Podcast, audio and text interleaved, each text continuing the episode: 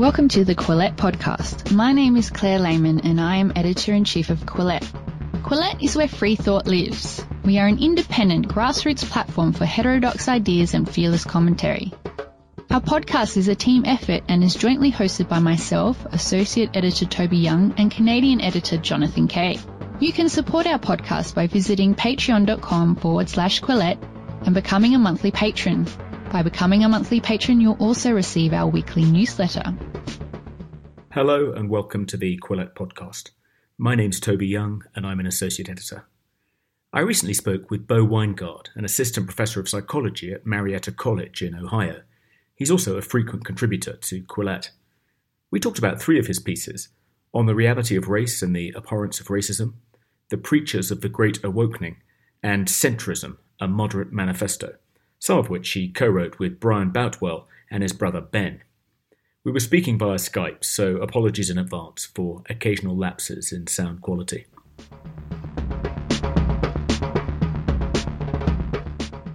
Um, so, okay, let's let, now let's talk about that article on the reality of race and the abhorrence of racism, um, and that, that was by you and Brian um, and your brother Ben. As I recall, I mean, the main point is just you know, the arguments that race is a social construction are rather weak, and in fact, race reflects an underlying biological reality. But importantly, one doesn't have to deny the reality of race to um, espouse an anti-racist message. And I and actually, we even argued that it's dangerous to tie uh, I guess, a cosmopolitan message to an empirical fact because it suggests that if we found out the fact that it's tied to was wrong, then the message would be wrong. The title you gave to that piece. Um, that Brian's title. Oh, Brian's title, okay. But that title, I suppose, might lead some people to think that you, as one of the authors, authors of that piece, um, are a race realist. Does race realism, as you understand it, uh, simply mean that you don't believe race is a social construct, even though you could be completely agnostic about whether, say, black white IQ differences are genetically influenced?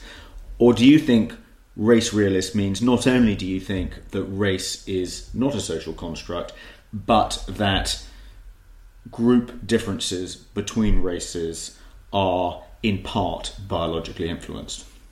Yeah, that's an excellent question. I, I guess I when I use the term, I, I don't. I guess I should say I don't actually use the term. It's a term that seems as though it's used more by the Jared Taylors of the world, and I don't mean it in that sense. But if I were to use the term, I would just mean that there are underlying genetic differences, and likely there are some phenotypic differences that stem from those differences. But I don't know what all of the differences are. Talking about IQ I think one could be totally agnostic about the cause of the IQ differences and still accept that, yeah, there is some reality, some biological slash genetic reality to race. Okay, so so I suppose there's a sort of um, you could be um, a sort of soft race realist or a hard race realist, and a soft right realist might just accept that racial distinctions and racial uh, taxonomies aren't completely arbitrary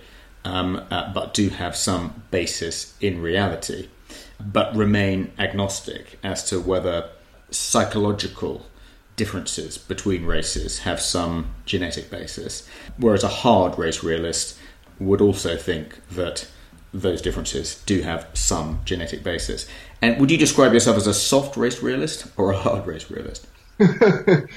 well, uh, but by the definition you forwarded, I would I, I would have to call myself a hard race realist, although I'm not sure I like that term. But I mean, there's no reason to think that um, the genes that select for human brains are any different from the genes that select for, say, human skin color or hair texture. So to me, it would be remarkable if there weren't some psychological differences among racial groups that were genetically caused, at least partially you say that a lot of the objections to race realism seem to be rooted in this belief that if you can categorize different races in roughly the way that they have been done conventionally for hundreds of years. Mm-hmm. And you think that some of the differences between racial groups are genetically influenced, that that will somehow undermine our commitment to a sort of anti-racist agenda. Do you want to just briefly flesh out um, uh, that argument that the one isn't that, that, that, that equal treatment isn't contingent upon people being identical? Right. I mean, in fact, like we all understand that even if you just look within a race, that there are massive disparities in all kinds of traits, right? And that doesn't stop us from treating people equally under the law. The same thing should apply to racial variation.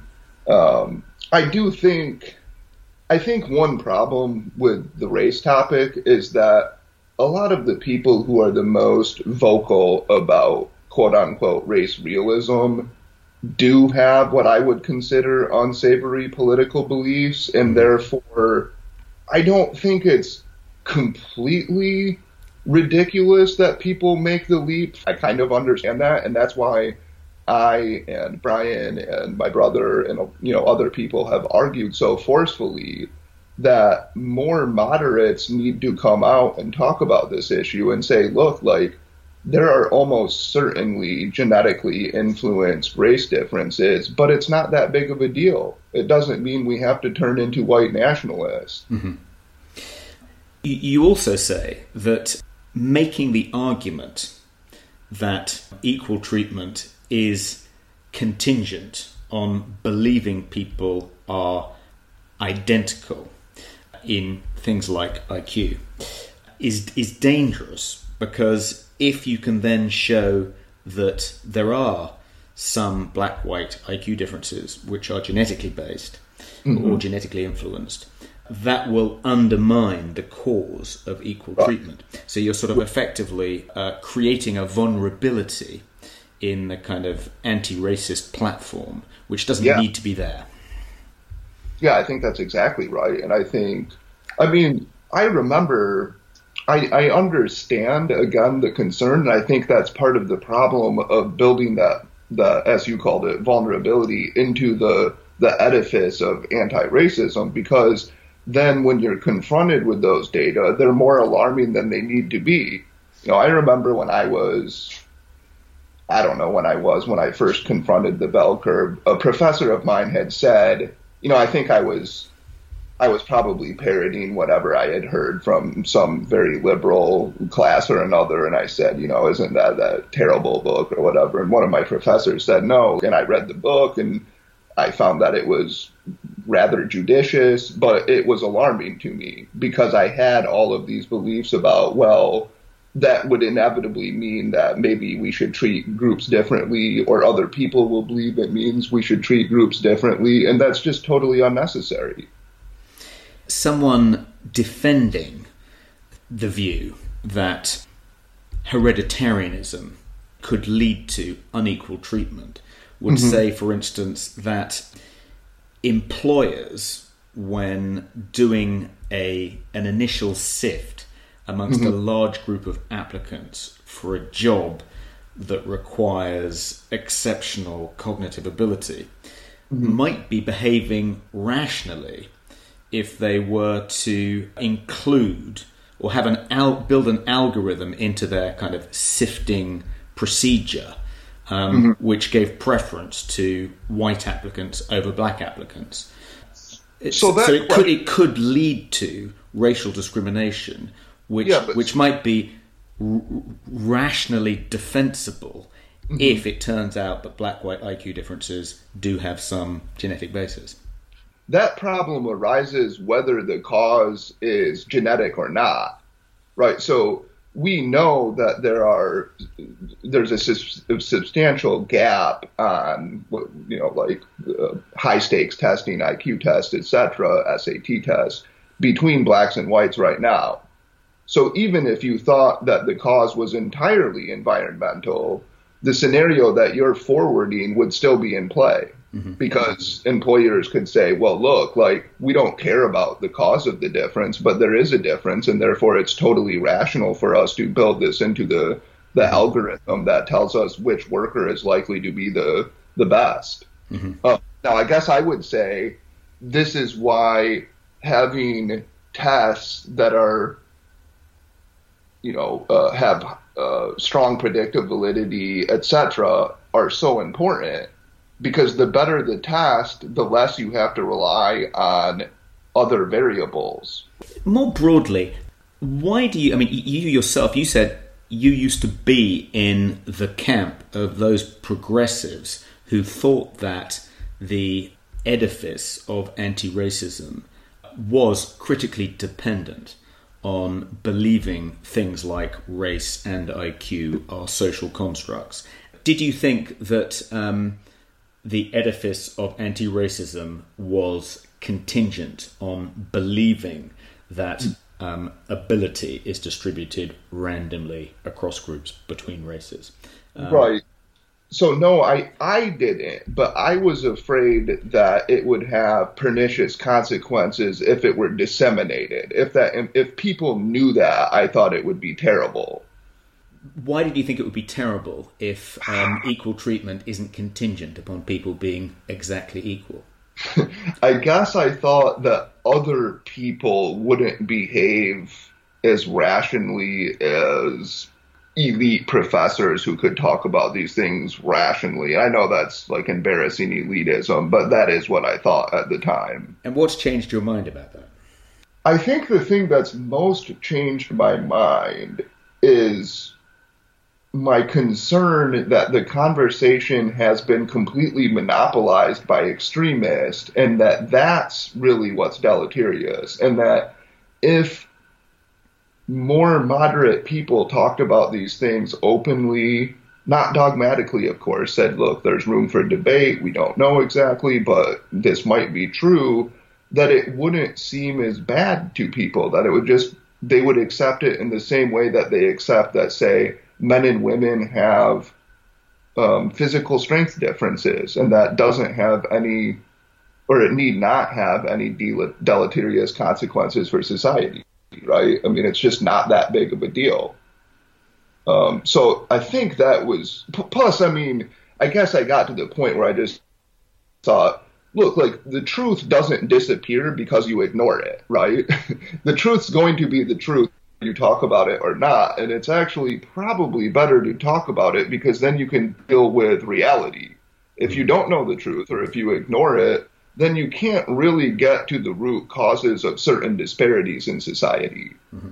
Do you think amongst reasonable, progressive defenders of the anti racism edifice, mm-hmm. their reason for wanting to suppress scientific research on psychological racial differences is not because they believe equal treatment is actually logically contingent on people being equal, but because, like you used to, they think that most people won't respond rationally if scientists endorse the notion that there are genetically influenced psychological differences between races, um, and that it's a kind of snobbery or elitism that prompts them to want to suppress scientific research in this controversial area. Yeah, I guess one could put it that way. I suspect I suspect that's right. Um, I, in fact, I, I know a lot of these people, and I've talked to them, and I will ask them, I will say, well, suppose that just stipulate that we live in a universe in which differences are 100% genetic and they're enormous. Would that cause you to treat people differently? And they'll say, of course not. And then I'm like, well, why would that cause other people to? And yeah, there's probably, I guess the, the negative or the, the sort of cynical interpretation is, yeah, that's sort of superciliousness I suppose the more charitable one is they're legitimately worried about how other people will respond, and maybe that's um, laudable. I mean, maybe maybe it is. I, I, mean, they point, of course, to a, a, long history of slavery, and they say, well, look, if you look at what slave owners said, they said, look, these people are inferior, and that's how they justified it. So I guess the charitable interpretation is they're expressing legitimate concern. Mm-hmm. But yeah, you're right. There is perhaps some moral snobbery and like, well, of course we're sophisticated enough to handle it, but the regular people can't. Mm-hmm. Mm-hmm. Okay, so let's um, move on to another piece you wrote for Quillette. This one mm-hmm. with your brother, but not with Brian Boutwell, um, okay. which uh, was called um, Centrism. Um, actually, sorry, um, let, us let, let, go on to discuss um, the preachers of the Great Awokening and then discuss centrism. That makes more sense because we can yeah. st- we can then we move to a, a, pessimistic note, but then perhaps end on a positive one. You recently wrote a piece for Quillette called "The Preachers of the Great Awokening," um, in which mm-hmm. Um, you talked about the explosion of social justice ideology. Um, mm-hmm. began in the academy, but seems to have reach now far beyond the academy and informs a lot of our public discourse. We saw that, for instance, over the recent uh, furore over Brett Kavanaugh's nomination yeah. to the Supreme Court. In your in your and your brother's piece, um, you, you you essentially assert that it's a kind of uh, it's comparable to the evangelical religious awakening of the early 19th century in Britain and its colonies, which was known as the Great Awakening, which is where your title comes from. And that a lot of woke ideology um, is actually comparable to um, a religious movement. And it's a way for elite whites um, both to signal their membership of the elite you know, we, we are expressing these views in part because it differentiates us from lower status whites who would never say these things because they're less educated and because they just wouldn't engage in, say, racial self flagellation like we do. Um, right. Uh, uh, and in addition, our being woke, our being able to converse in this vocabulary, and our concern for social justice, unlike lower class whites justifies our privileged high status position. I think that's a, a, good summary. I would say on the second point, it's also what we were attempting to do is explain perhaps why what we called the preachers of this movement, you know, the uh, media mavens, pundits, professors get so much status. And what we said is basically what you said for the second part is they're the ones who are providing the legitimation narrative, right? They're saying, well, you know, these elite white, mostly white people deserve their status because indeed they are morally righteous. And in fact, the, the masses or hoi polloi, I guess, as we called them in the article, are bigoted and backward and therefore deserve not to have status. In fact, they deserve derision and obloquy. Mm-hmm let's assume that um, that analysis is correct. What you left out of, or at least what you didn't cover in a great deal of detail in your piece, was why there has been this explosion in the last few years. Evangelical movements um, uh, sometimes seem to move to the beat of their own drum.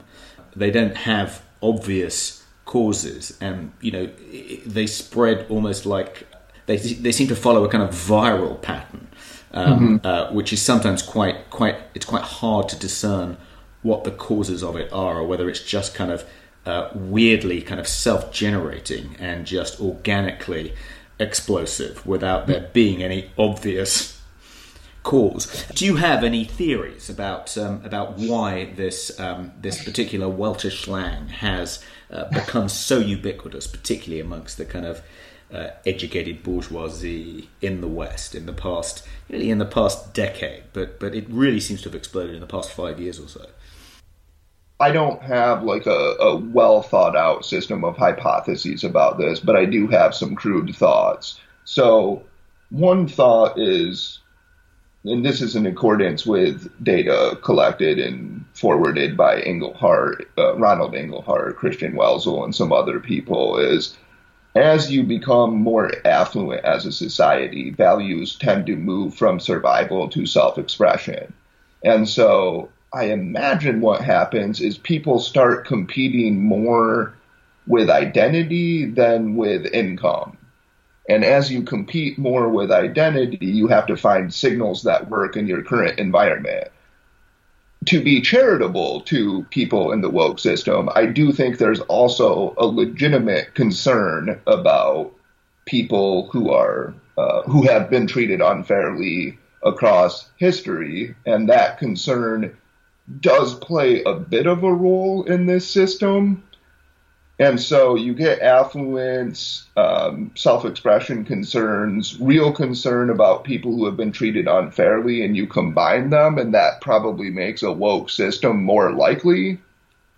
Do you think then one of the reasons wokeness is more widespread now than it was 10 years ago is because unfairness has increased over the past 10 years?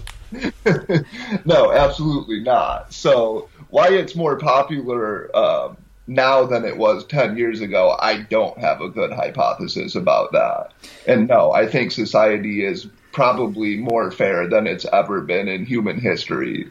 Perhaps the very fairness, in some sense, is like a fuel for this fire. Like the more fair it becomes, the more you have to look for the most minor slights and perhaps even the better your commitment signal because you know anybody can commit by saying i really care about this obvious conspicuous injustice. But if you're saying gerber baby food is sexist like you're really dedicated to the cause.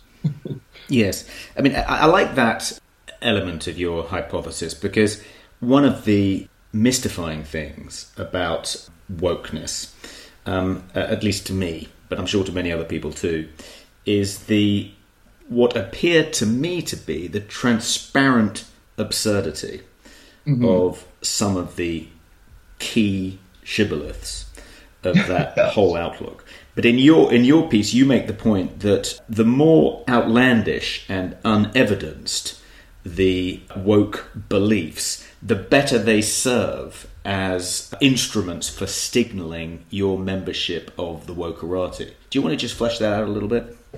Yeah, I mean, I I don't know where the idea originally came from, but I I read about this um, as it relates to religious belief, and so people researchers argued that the more absurd the religious belief, the more powerful the signal that you're committed to the group, because in some sense you're you're communicating to the group. I'm I'm willing to completely uh, completely to subordinate my reason to the group, right? To give up critical thinking and in, in some ways to make myself look absurd to people who are on the outside of our group. And I'm willing to do that to show that I'm committed to you guys. Uh, it reminds me of the theologian Tertullian. He was an early Christian, he said I something such as I believe because it's absurd. right. Which I think summarizes this quite well. So it it's a um, it's a commitment display, and then you can see this with people in the woke system. So yeah, as you said, a, a lot of the fundamental pieties that they they mouth are transparently risible if you're on the outside of the system. Now, here's one question I have, and I, I'm curious as to what you think about this. Do you think that the people who do this believe it themselves? So, yeah.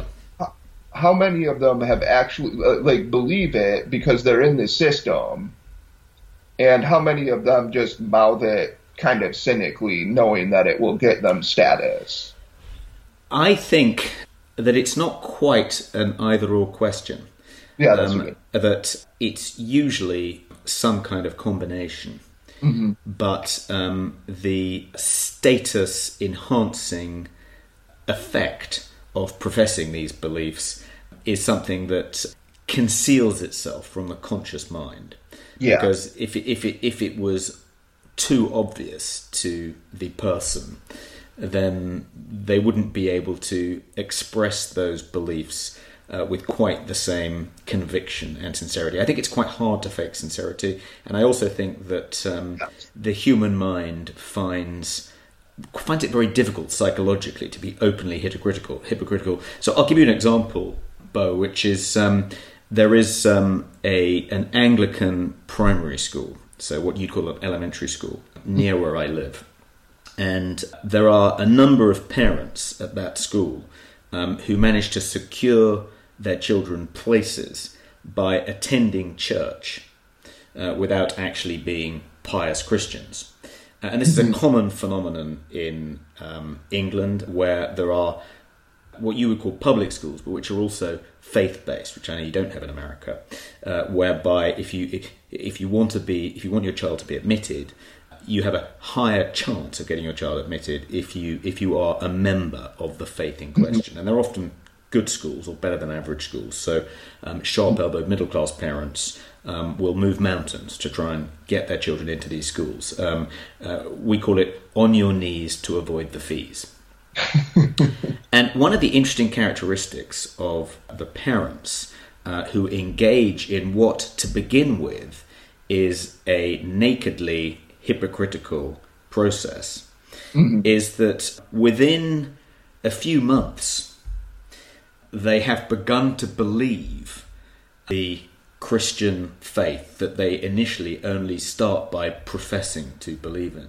Mm-hmm. Um, and it's not because, you know, the Church of England has over the years honed these brainwashing and indoctrination techniques. And it's not because apostates are shamed or anything like that. Uh, in fact, I mean, uh, you know, uh, they're hopeless for the most part.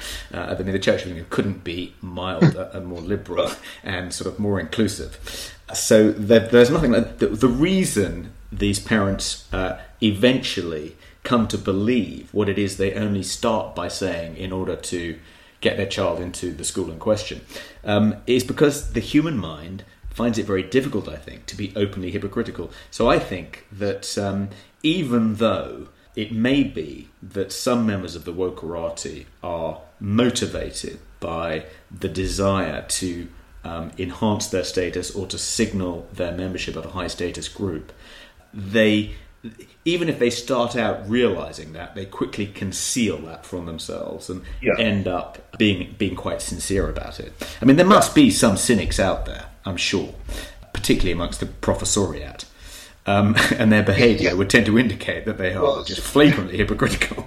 Um, so, the question yeah. is like, is the is the cynical person worse or is the true believer? Because at least the cynical person, if you change the incentive structure, will change his or her beliefs. The true believer might be too far gone at that point.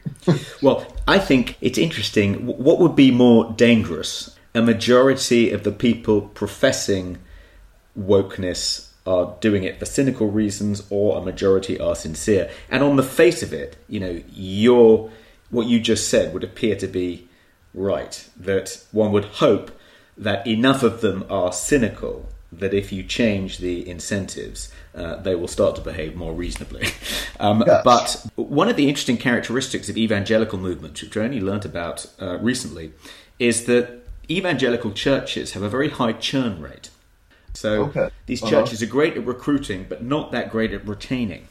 And that may be a characteristic of evangelical movements in general, which is why they hmm. tend to spring up so quickly, but also fade so quickly. Uh, right. So, it, so it could be, if you're right, and wokeness is in essence an evangelical phenomenon comparable to other evangelical movements that have swept the developed world in the past uh, then it will fade as quickly as it sprung up. Now, does it? It does not seem to be fading to me, and that's what disturbs me. that's true. It certainly doesn't. One factor may be that the success of Donald Trump uh, in 2016, yeah. but also the success of Brexit um, yes. in the UK and mm-hmm. of right wing populist movements in other parts of Europe, like Italy, Austria, Hungary, Poland, um, that they have, in a sense, empowered the regressive left at the expense Yes. of the moderate left. So in the past, the regressive left have kind of said that uh, Western capitalism will inevitably degenerate into kind of racist fueled ethno nationalist movements. And, and, and in a sense, what's happened seems to have seems to have confirmed their kind of dire pessimistic prognosis. This seems like Yes. the ap- apotheosis of um, uh, Western capitalism. And in addition, now that we are fighting fascism again, uh, we have to put these differences aside and, and we have to silence the more moderate, reasonable voices in our movement uh, Yeah. because they will only empower the extremists on the other side. You have to fight fire with fire. The worrying thing is that as you see, as, as ethno nationalist movements begin to win political victories in democratic societies, um, uh, so they um, have this polarizing effect on their opponents on the left, who in turn become equally extremist. And Yes. that in turn produces a corresponding effect on their right wing populist opponents, and they kind of uh, mutually drive one another to further and further extremes. And it seems to be an unstable, constantly deteriorating form of equilibrium. Uh, and it, so, it, so, so, so it's hard to see how it can end other than in some kind of catastrophic uh, political explosion. Um, uh, I'm hoping that we avoid the cat- catastrophic explosion. But, yeah, people who think that the, the, the culture war will inevitably degenerate into some kind of civil war and see kind of uh, Yeah. elements of that in things like the fight over Brett Kavanaugh's nomination. yeah, yeah, And it'll eventually spill out into um, public disorder. yeah. So now we can get on to the, the centrist manifesto, how to detoxify contemporary political debate. I've become disgruntled with both parties for a while, and I started really trying to think about how I feel about politics and my level of uncertainty about which policies are the best and how to put together, um, I guess, an epistem- epistemologically humble um, compromise, if you will. And I guess that's that's what I came up with. Um, I'm I'm not claiming any originality here, of course. There are plenty of centrists, um, but it it struck me that, and now a lot of people have said the same thing. So again, I'm not claiming anything original, but it struck me that now perhaps more than ever is a good time to forward a centrist plan and talk about moderatism, etc., given the extremism that seems to be ripping many of the countries of Western civilization apart. how you describe what you call centrism in in that manifesto a consistent philosophical system that attempts to guide political and cultural systems through change without paroxysms of revolution and violence the centrist believes that political and cultural progress is best achieved by caution temperance and compromise not extremism radicalism or violence. Now to me that sounds a lot like conservatism. Um, That was one one complaint or one point that a lot of people made was it basically sounds like secular Burkeanism. Yes, and and and you say in your piece it, it differs from conservatism in two respects. Um, first of all, it doesn't abhor change to the extent that uh, most conservatives do, and secondly, um, it doesn't uh, accept that there is a transcendental moral order, which certainly many of the leading uh, philosophers that we associate with conservatism, like Edmund Burke and Yeah. uh, uh, uh, T.S. Eliot and so forth, um, Yes. uh, do believe. Yeah. The abhor change charge is probably unfair. So Edmund Burke, for example, who is a great influence of mine, certainly thought that I mean he was a Whig, right? I mean he thought that you should change, but that you should change moderately. Right. Slowly, Yes. judiciously. Yeah. Yeah. Okay. So the second point. I mean, I think the second point. Um, the second point seems to have more purchase. I'm I'm very sympathetic to this manifesto, but my difficulty is that it's a bit. It's not quite full blooded enough. It doesn't have enough red meat to command the tribal loyalties of a large a large enough group of people to I think exactly right. Yes. and one of the reasons it doesn't is because you are rejecting the notion of a transcendental moral order on which Yeah. to base it. Um, Yeah. And in the past, political or moderate, uh, liberal political outlooks linked to a kind of reasonable Christianity endured and seemed to serve the purpose you want centrism to serve, which was as a kind of rational enlightenment or part enlightenment counterweight to these mm-hmm. counter enlightenment movements.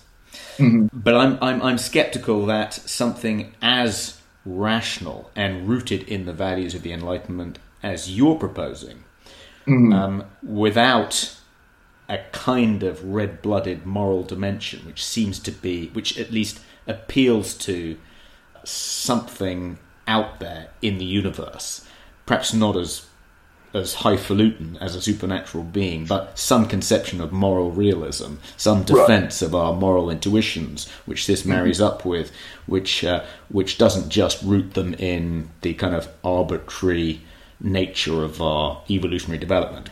Right. That, that, that without that, it's not going to be able to serve this this this purpose you wanted to serve. Yeah, so I wonder if one can make a distinction from sort of the intellectual um component of a movement and the, the less intellectual, more popular component, right? So, um, take, take conservatism, for example.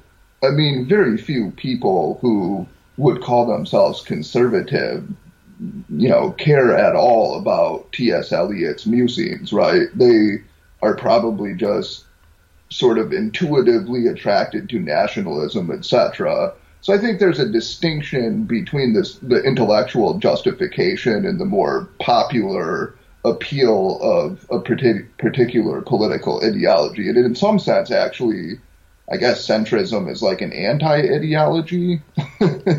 you know, so I think you're right, though. I think one of the great challenges of centrism in general is that it's not, it's just not appealing the way that a more, uh, I don't want to say extreme because that might be unfair, but a more systematic ideology is. And I've thought about that a lot. I thought, like, you know, it's interesting. I would consider, say, Steven Pinker, you know, a paradigmatic centrist. You look at Steven Pinker, and he gets excoriated by both the left and the right. The left excoriates him because they just see him as this sort of technocratic neoliberal, and the right excoriates him because he rejects religious, you know, religious ideology and criticizes sort of this the pieties of, of uh, more superstitious conservatives. So I, I, you might be right though. If you if you came to me and you said, look, like I agree with the the mission of centrism, but I think it requires this kind of moderate uh, religious belief or appeal to natural rights, these sort of metaphysical moral realism. I would say, great, let's do it. Okay, I suppose there, there's sort of um, I suppose it would be helpful to, to separate concerns about the likely political fate of this credo and more philosophical concerns about hmm. what it's rooted in. So, mm-hmm. i in order to believe that public policy should be informed by evidence and reason, and that we ought, as far as possible in politics, to be guided by the values of the Enlightenment. You have to have first, don't you, agreed on various shared political goals uh, before you can then appeal to uh, reason and science as Yeah. to the best way of achieving those goals. But Yeah. reason in sci- and science, the values of the Enlightenment, are not going to help you select those goals. And that's in part why we've seen the values of the Enlightenment married to many uh, totalitarian uh, political projects, from the mm-hmm. French Revolution to Soviet communism. Um, they can't actually help us when it comes to selecting the right goals. That has to be ultimately a normative choice, and no is can help us reach that. Yeah, I wonder. I wonder if. I, I mean, I, I do agree. I, I think there there has to be sort of like a, a pre commitment to certain goals. I'm I'm basically a utilitarian with like a small u, so I think I think the, the say the French Revolution actually was a repudiation of Enlightenment values in many ways because if you were approaching social policy scientifically, right, you would have to take into account human nature and human well-being, and you would find that what the revolutionaries were attempting to do conflicted with human nature and human flourishing. And the same thing would hold for, say, Soviet communism. Right. So, so if you're committed to an actual scientific approach to social policy, and then you're committed to human flourishing in some way, shape, or form, which I think most of us are, then Soviet communism is a catastrophic failure. Mm-hmm.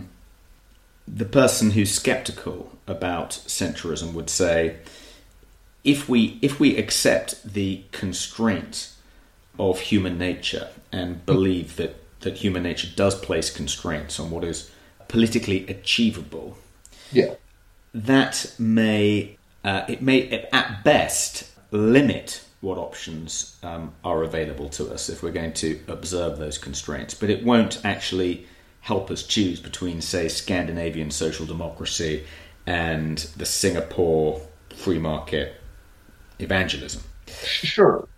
I don't want to say it's not empirical, but I mean it's not empirical right now. Like we can't test it, and to some degree, it is a matter of of what values you care about. I think everyone cares about uh, human flourishing and well being. So I would just say, well, look, if if if Scandinavian style social democracy would work better in the United States than the current system we have, I would favor moving towards that slowly. If it wouldn't, then I wouldn't. I don't have any peculiar attachment to any particular social arrangement. Aren't you assuming a bit too much um, universality there? It might be that roughly half the population um, mm-hmm. cares more about community and mm-hmm. fraternity than they do about liberty. Yes. being able to pursue their own yeah. good in their own way. And the other half cares more about the second than the former. Right. And ultimately, politicians have to make a choice. Uh, and it's quite difficult in some cases to uh, chart a path between those two groups. So it might be yeah. that that uh, even though where we fall on that spectrum is heavily genetically influenced.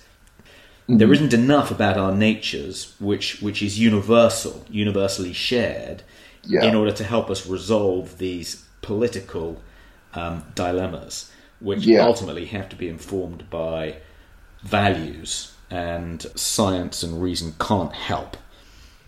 Well, that's. I, I mean, I think I, I, don't know about the second point. Let me take the first point. I think that's absolutely crucial point, and it's something that I've been thinking a lot about. So I'm glad that you raised it. Um, I know other people have talked about this, of course, but I don't think it gets discussed enough. Which is that the the social system that best, you know, most benefits people with 120 IQs and self control that's probably not the same social system that would most benefit people with 90 IQs.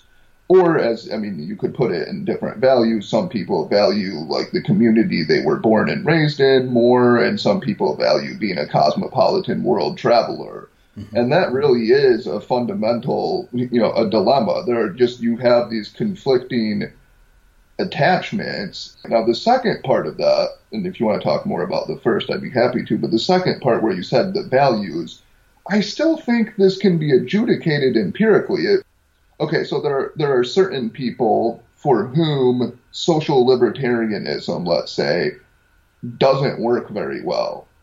And how do we know it doesn't work very well? Well, because we can measure their well-being, we can look at the opioid epidemic, other such things that are perfectly empirically measurable, right?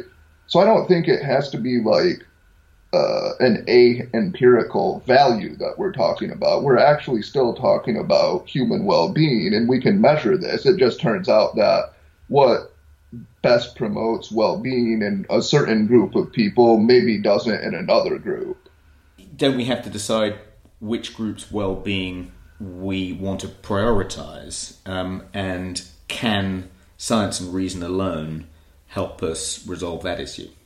Yeah, yeah, and there I just I agreed with you, and I, I also this is a point that I want to make about centrism, which is centrism. To me, this is why compromise is so important because you live in a country with a lot of different people who have conflicting interests. And the only way to maintain cultural cohesion is to be willing to compromise some of your own group's interest so that another group can thrive as well. And this is something I get so much flack for, and people are constantly criticizing well, would you compromise with somebody who wants to kill you by saying, well, fine, cut off my arm? And it's like, no, I wouldn't. But I do think, even if you think you're right, or even if it would benefit your group, sometimes it's good to compromise. One thing that occurred to me in that conversation, uh, well, what you just said was that you mentioned in the course of answering my last question uh, David Goodhart's distinction between uh, uh anywheres and somewheres. Mm-hmm. Um, and it tends to be the anywheres that are the woke and yes. the somewheres who aren't.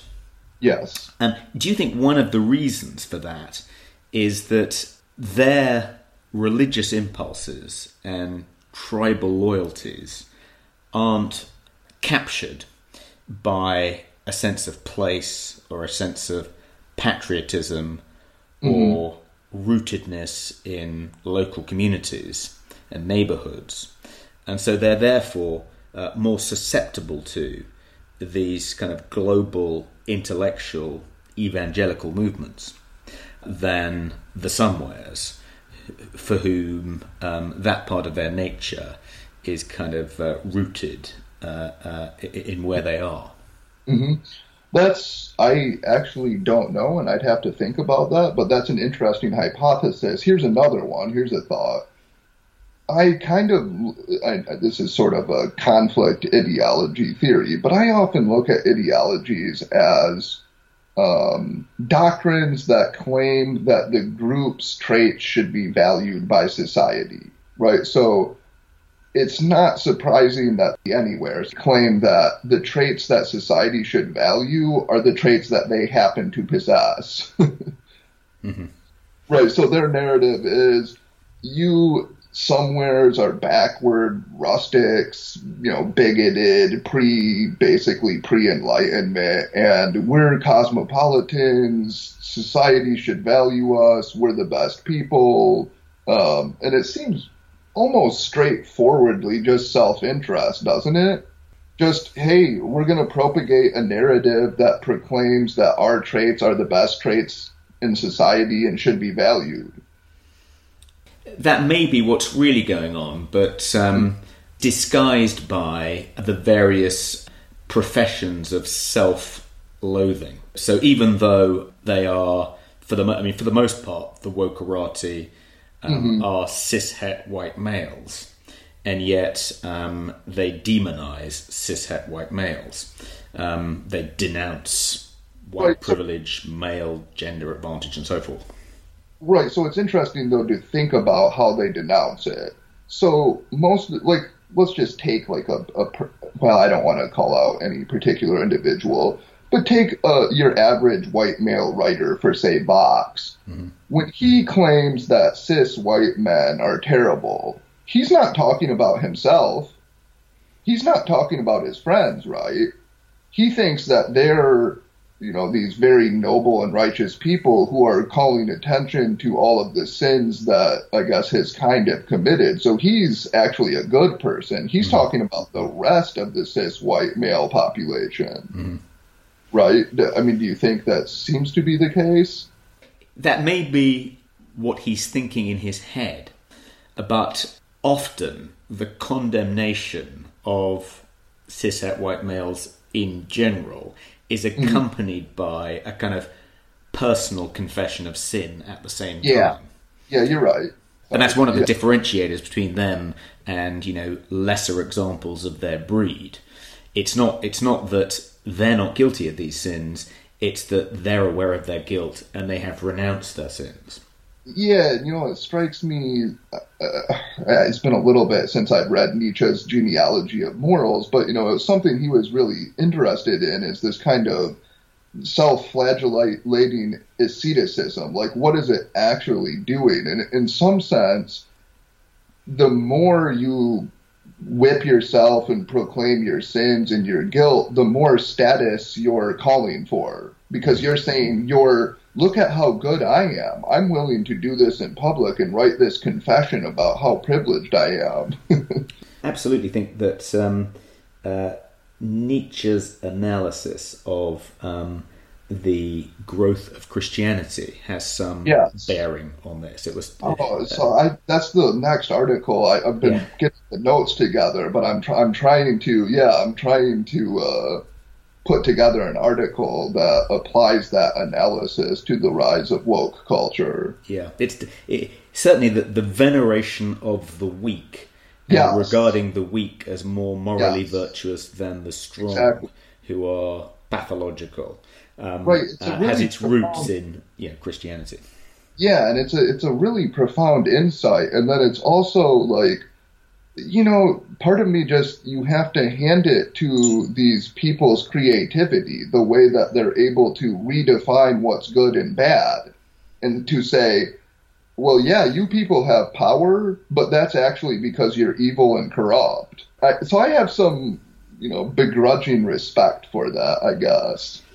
I sometimes think of social justice ideology as this kind of powerful cocktail of postmodernism and neo Marxism, which mm-hmm. um, these fiendishly clever left wing intellectuals have been developing in a laboratory for something like 30 years yeah. and chose the kind of perfect, most opportune moment to release this virus into the general population. Uh-huh. Um, and got it exactly right, uh, which is why it's gone viral. Um, but it's been 30 years in the making.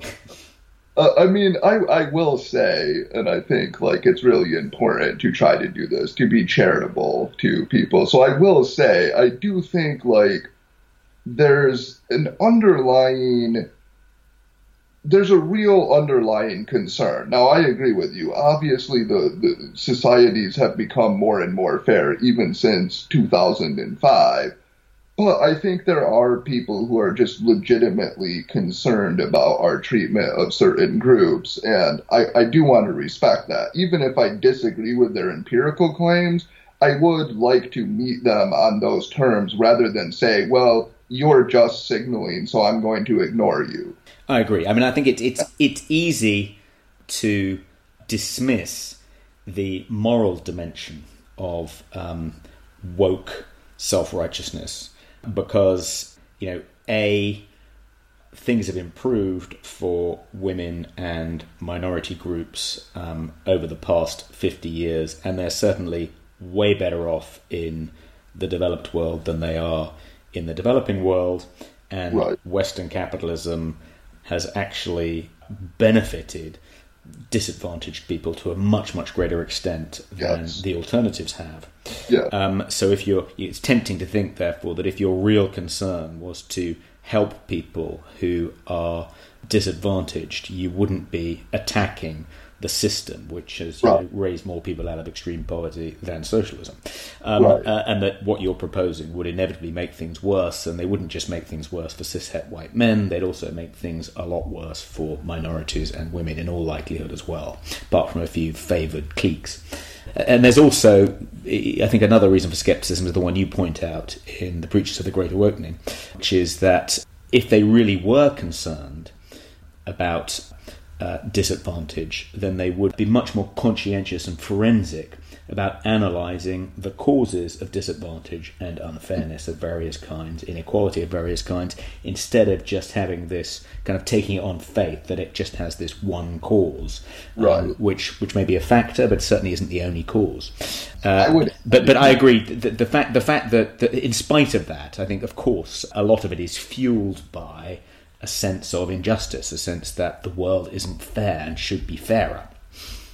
Right. And I, I mean, you know, for example, one could apply this same analysis to, say, psychology, right?